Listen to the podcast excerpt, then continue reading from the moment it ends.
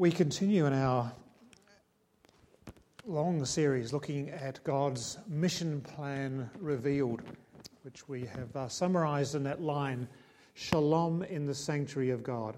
The notion of shalom, which is uh, that whole basket full of notions of uh, peace and flourishing and of prosperity and of wholeness and of restoration and of things being made good. Um, all those notions that are symbolized in the Garden of Eden. And we've come through both God's uh, act of creation through the two different accounts Genesis 1, the first account, the big architecture of, of creation, and the, that which is placed within it. Genesis 2, which has been taking us to in the, placed in the garden through a narrative form, focusing more so on the key relationships within creation. Genesis 3 is actually the second half of that second creation narrative. So Genesis 2, Genesis 3 sort of mirror each other in the way in which it is structured. And we still have the man and the woman, um, which come to be known as uh, Adam and Eve, are located within the garden.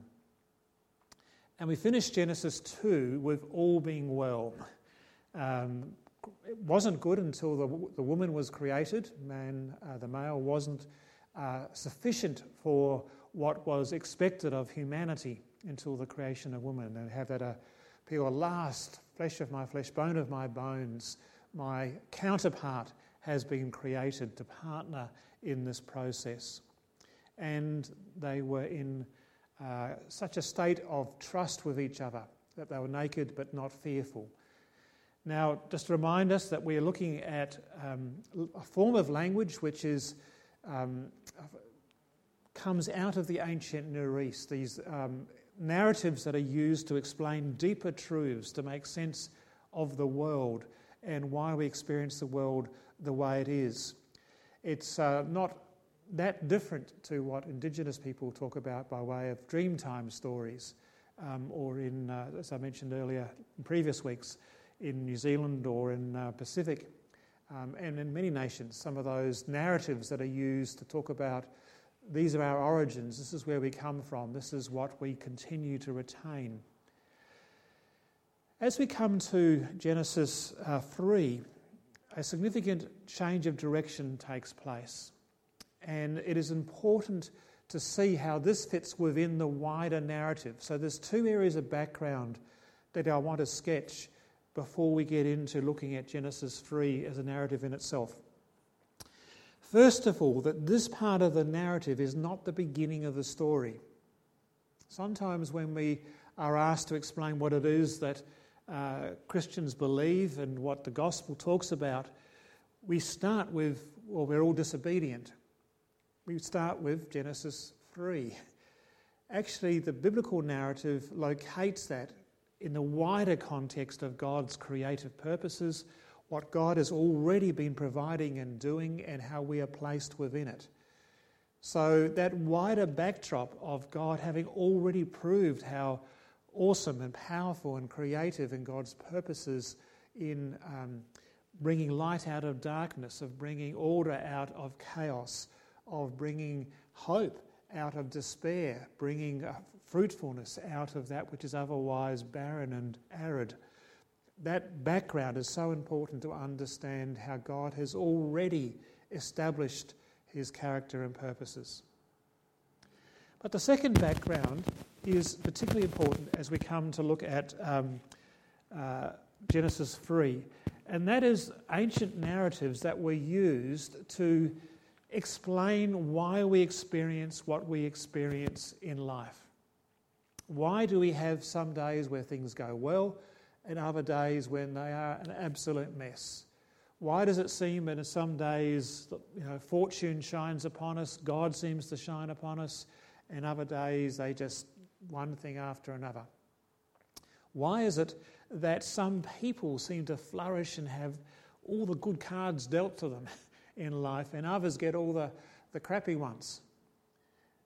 How do we explain all that? Well, in the ancient Near East, even before these Genesis accounts were established, so we're talking thousands of years by way of background, and even before the written forms, they are in oral traditions, storytelling. So these are very ancient forms of text or, or narratives that we're working with. These other texts had other explanations of why some days things seem to go well and other days not so. There were explanations like that um, the gods had grumpy days and they had some less grumpy days. So if you strike God on a grumpy day, then you expect the storms are going to come and all sorts of uh, calamities are going to happen, and it's because they're just in a bad mood. And we just hope they get in a better mood in a few other days. That was one of the explanations. Uh, the other, if you've ever read um, one of the ancient, better known texts called the Epic of Gilgamesh, anyone actually know about the of Gilgamesh? It's actually a, a, Ugarit one. That explanation was that the gods saying, You're all too noisy. We're trying to sleep up here in heaven. Would you just pipe down? And if you don't pipe down, I'm going to be roaring at you to quieten down, and I'm going to send you a storm to quieten you. That was its explanation of, of uh, how life is. One of the most common ones, and it's actually true for many different cultures, is that you need to earn God's favour in some way. If you're having hardship, you've obviously uh, offended God in some way, and you need to gain, gain God's favour and make an offering towards God. And uh, you better hope that the offering is sufficient to uh, impress God and win God's favour, win God over. So the whole notion of bringing uh, sacrifices or doing a deal with God. You know, if I give you the, the best of my crops, if I give you some of my children to serve you in the temple, if I uh, give a, um, a great gift in some way, then maybe you'll start favouring me. Echoes of that are not that different in different cultures and times as well. Or it could be that you just need to make a petition to God. So if you're having a particular calamity, you've got to find out which God is responsible for that calamity and go and make a special appeal to them. Many years ago, when I was in Kathmandu, and in the streets there, there's little um, shrines and things on the corner to different um, entities who are responsible for different ailments. The one, and if you wanted to add a petition, you would hammer a nail in, a particular sort of uh, nail that makes an impression on that little shrine to make your petition known. You know the shrine that had the most nails in that I ever saw? It was the deity who was responsible for toothaches. People were so desperate. Oh, you know, bang her in please take away this toothache. So, this sort of notion that in some way we need to sort of uh, earn our favour, we need to try and resolve the difficulties we're going through, is also not that far removed from the, the friends who gave advice in the book of Job. If you ever read the book of Job and you read all those chapters with all the advice of friends and of friends like those, who needs enemies? Um, and you get almost towards the end, and God says, No, they actually got it all wrong. um, but they were saying, well, if you're actually experiencing hardship and calamity, what have you done wrong? Is your faith lacking in some way? Then uh, there's something obviously askew of your life that these calamities are brought upon you. This is actually our world too, isn't it? Against that backdrop, we have this narrative, which I, to be honest, would say is far more plausible, has far greater depth, and it leads us to a position of hope.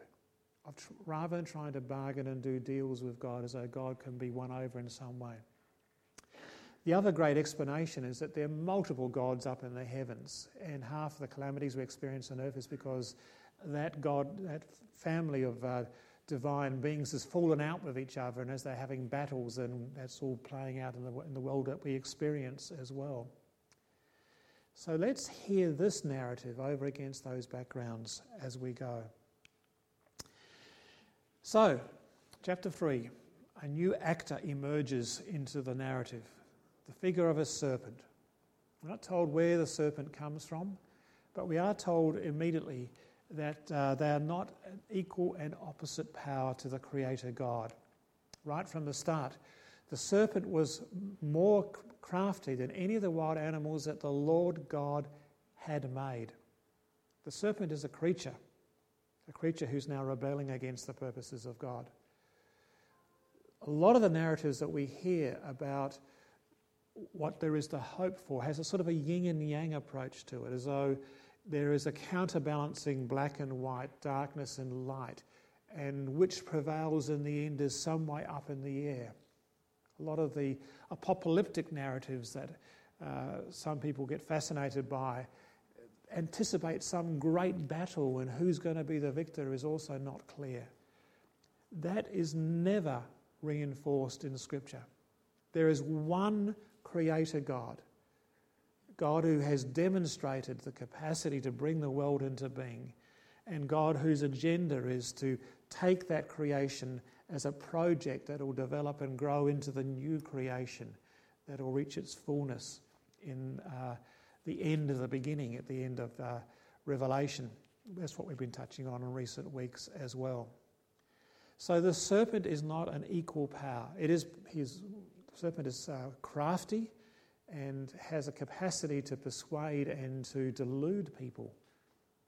And that's the danger we need to be aware of. So the serpent says to the woman, Did God really say you must not eat from any tree in the garden? It's a half truth, isn't it? In fact, a lot of the things we need to be mindful of and aware of are half truths. Just enough truth to be plausible, but just a slight twist that actually makes all the difference as well. And here it's just one word it's the word any. There were trees throughout the garden that were designed to be cultivated and watered and flourished and harvested. And at the centre of the garden, there were two trees the tree of life, which they are to feed on and to grow into and to find life and all that is life giving out of it. They're welcome to have that tree. But the one tree that God says you're not to have is the tree of the knowledge of good and evil. This is the tree where God determines what is right and what is wrong, what is good and what is evil. It's a tree of claiming to know for ourselves to decide for ourselves what is right and what is wrong for us. So that one word has inserted a dangerous half truth that, if believed, would create havoc in the thinking and expectations. So the woman actually points it out. We may eat fruit from the trees of the garden, but God did say you may eat from the tree that is in the middle of the garden. That is to say, the tree of the knowledge of good and evil. You must not touch it or you will die. It will lead to uh, the denial of life, for to do so is a rebellion against God. So, following that question of that half truth, the serpent now makes a statement that challenges God's narrative, challenges what God has said. You will not certainly die, the serpent said to the woman. For God knows that when you eat from it, your eyes will be opened and you'll be like God, knowing good and evil. And the knowing here is in a position to decide for yourself what is good and evil. We can see it horrifically, all too graphically, in our newsreels at the moment. And it was known in ancient times. Those who claimed to be like God became tyrants. The tyrants basically worked on a maxim whoever has the biggest army, who is the most powerful, they decide what is right. Might is right. And if the person who has the bigger army says, I'm going to do this, then they just go ahead and do it. They don't care what others may say against it. Sadly, that is such a powerful dynamic in what is happening in the Ukraine at the moment. But it isn't just in those types of scenarios that we can see this dangerous truth playing out in our own thinking as well. It actually comes in our, our own uh, attitude towards life that we, we don't want to totally remove God from our lives. It's nice to know God is there. But when it comes to some of those things where we know that God actually said, no, don't do that, don't pursue that. Don't make those choices. Don't enter into that pathway of life. Because if you do, to paraphrase, it'll end in tears. Or even more so, it actually will be destructive. It won't be life giving in that space. It is the desire to be God in our own world. Many years ago in uh, New South Wales, when I was teaching scripture in a, uh, a, high school class in one of the state high schools, I still remember a, um, a lesson I used to do fairly often, but on a particular occasion. And I'd ask the class, what are all the things that are wrong with the world? Let's write them up. So it didn't take long to fill a whole whiteboard with things that are wrong with the world. And then I asked the question, well, of all those things, which are caused by humans or which are worsened by inequality amongst humans or the way in which humans respond to them? And I reckon about 95% of the things on the board were either directly caused by humans or exacerbated, worsened by human inequality. Um, so that, again, it wasn't contentious. People looked at that. Then I gave them a challenge. I'll give you a brief challenge. I only give you about one minute to answer it if you want to, if you dare to. Um, and I'll tell you the best answer I ever heard. I gave them the challenge. I said, okay, if you were God, faced with all those problems, what would you do? They were like us. Okay, that's a pretty serious responsibility. Any thoughts on what you would do if you were God?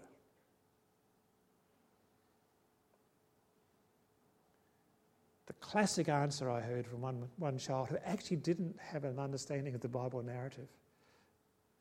He put his hand up and said, You know, if I was God, I'd just send a great flood and just wipe them all out and start again. it's intriguing.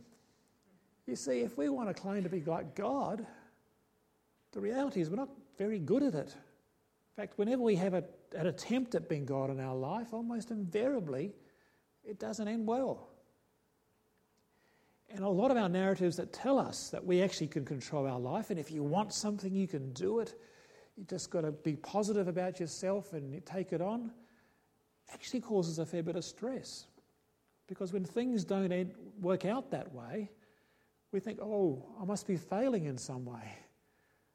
It must be my fault that I've, you know, I've, I've brought this upon myself. The problem is, is the false expectation. You know, there's a couple of movies I saw years ago. was it Bruce Almighty? And I've forgotten the other one, where a figure was actually allowed to be God for a day or for a period of time, and they got overwhelmed with all the emails that are coming in. Um, this delusion that we are in any way able to be God is foolishness and dangerous. Yet it is not so far from our thinking that, yeah, we know that, but there's still parts of our life that we sort of want to be, maintain control over. We do put God in a back room somewhere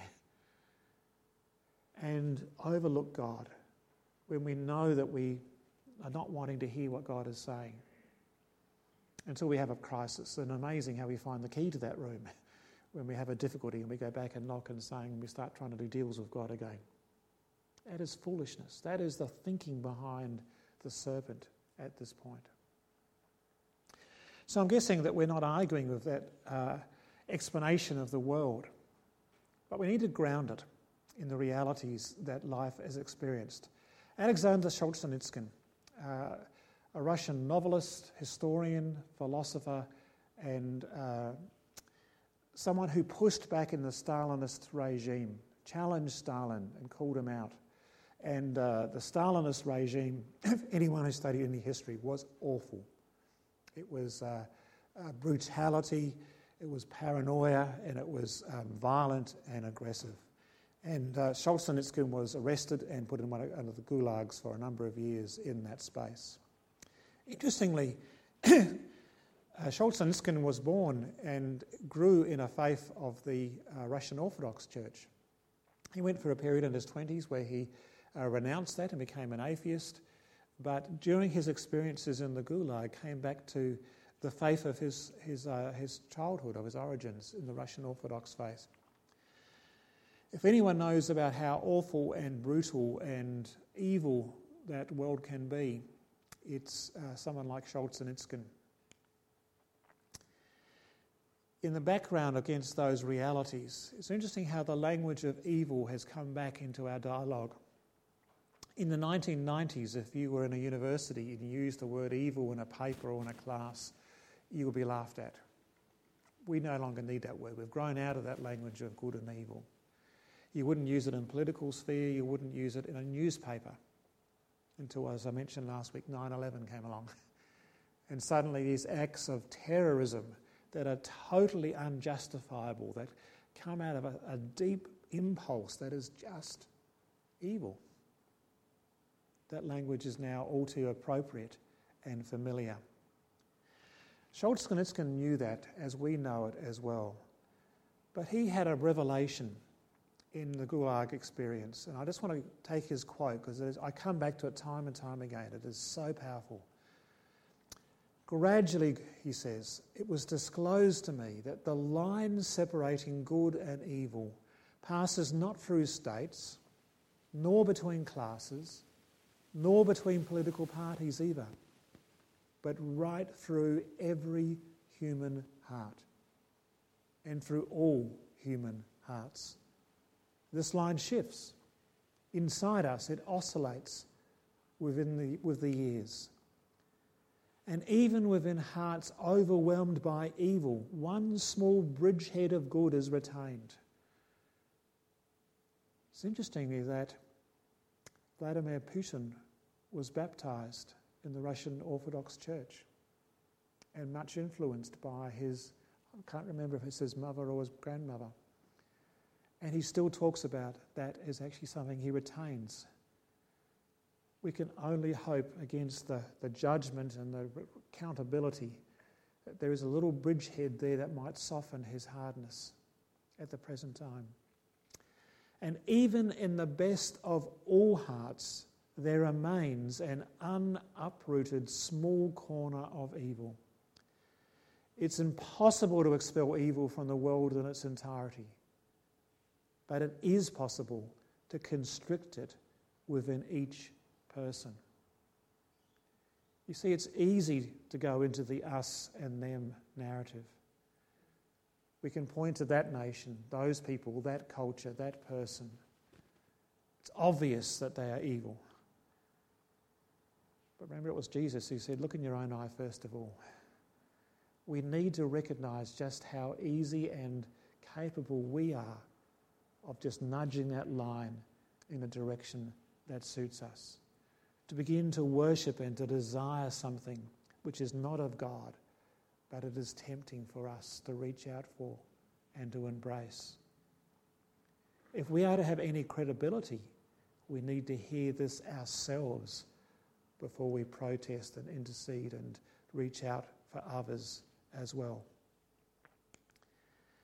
So, as we continue in this narrative, the seeds of sin take root, and this temptation to desire to be gods of our own lives, to push God to one side, whether it's an active act of rebellion and rejection, or whether it's more just we haven't quite got the time for God. It's still rejection. And it ends in tears. We saw the hint of it at the end of our passage today. Adam and Eve's eyes were opened, and it led to fear and to anxiety. When they realized that they were in a space now where they had to take responsibility, that responsibility becomes anxiety inducing the world around them becomes fearful. Next week, we're going to look at those consequences as the narrative continues. And it's not a pretty story, but it is a hopeful story. Read against those other narratives of how to make sense of the world as we experience it, how to make sense of what we see in ourselves and in other people, and the influences and the voices in our wider community the, uh, the voices that seek to persuade us to go this way and that way as we experience it in life. I don't know about you, but I find this so much more plausible. has such more profound depth to it that I need to sit with it and to hear it and to find hope within it. Because this does not derail God's creative purposes. God's great mission plan continues. But now a whole new element is needed and emerges the element of salvation and of redemption and a reconciliation and a restoration and a transformation. That now becomes a central part of our narrative as well. May God enable us to sit before Him, to recognize that our sinfulness is not just what we do wrong, not just deeds, but our whole attitude towards God.